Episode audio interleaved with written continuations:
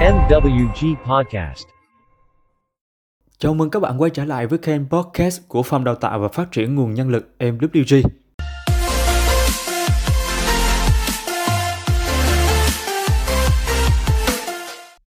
Xin chào các bạn. Ngày hôm nay mình sẽ gửi tặng các bạn một câu chuyện được trích ra từ cuốn sách Ngày xưa có một con bò.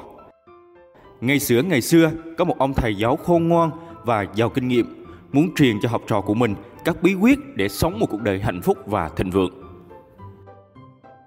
Để dạy được những bài học quan trọng này, ông giáo quyết định cùng người học trò của mình lên đường đi đến một ngôi làng nghèo khổ trong vùng.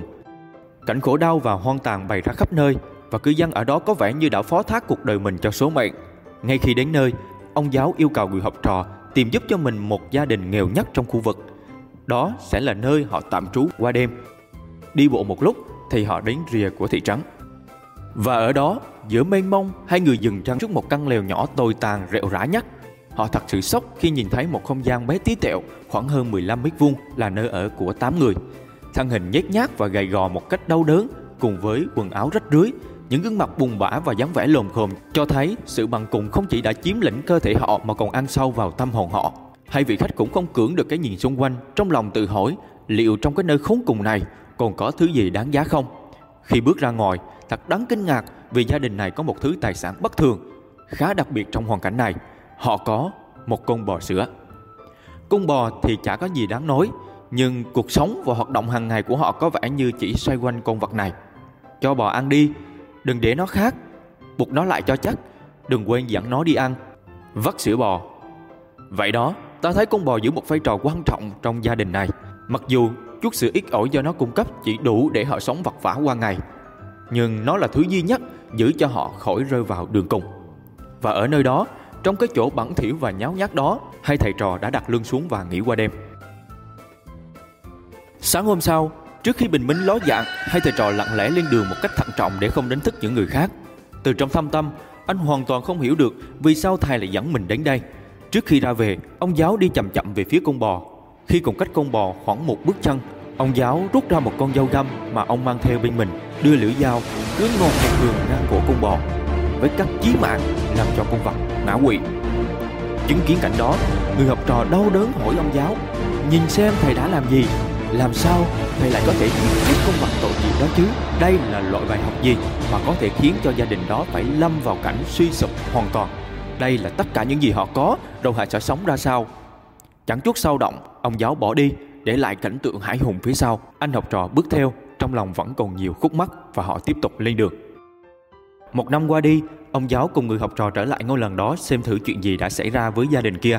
Sau nhiều ngày, hai người đã đến ngôi làng cũ. Họ tìm kiếm căn lều năm trước trong vô vọng. Cảnh vật xung quanh trông vẫn như xưa, nhưng chẳng thấy bóng dáng cái nơi tồi tàn mà họ đã qua đêm ngày ấy đâu cả. Thay vào đó là một căn nhà xinh xắn vừa được xây dựng trên nền đất cũ. Trong chốc lát, một người đàn ông vui vẻ từ trong nhà bước ra.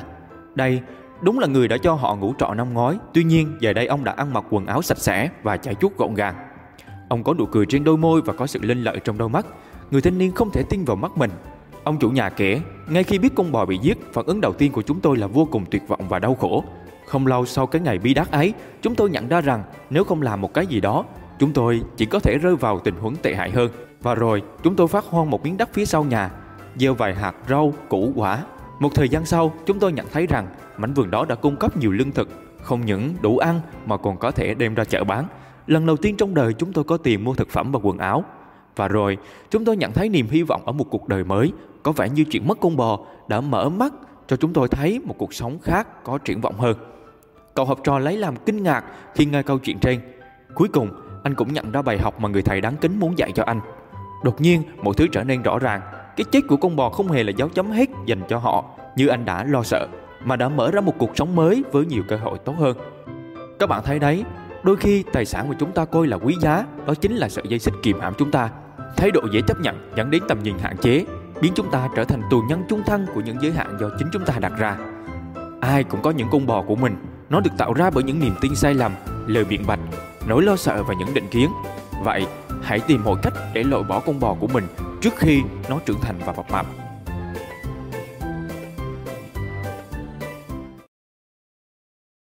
Cảm ơn bạn vì đã ở đây ngay lúc này để lắng nghe cùng phòng đào tạo. Chúc các bạn có một ngày thật bình an và hạnh phúc. Hẹn gặp lại các bạn trong các số tiếp theo.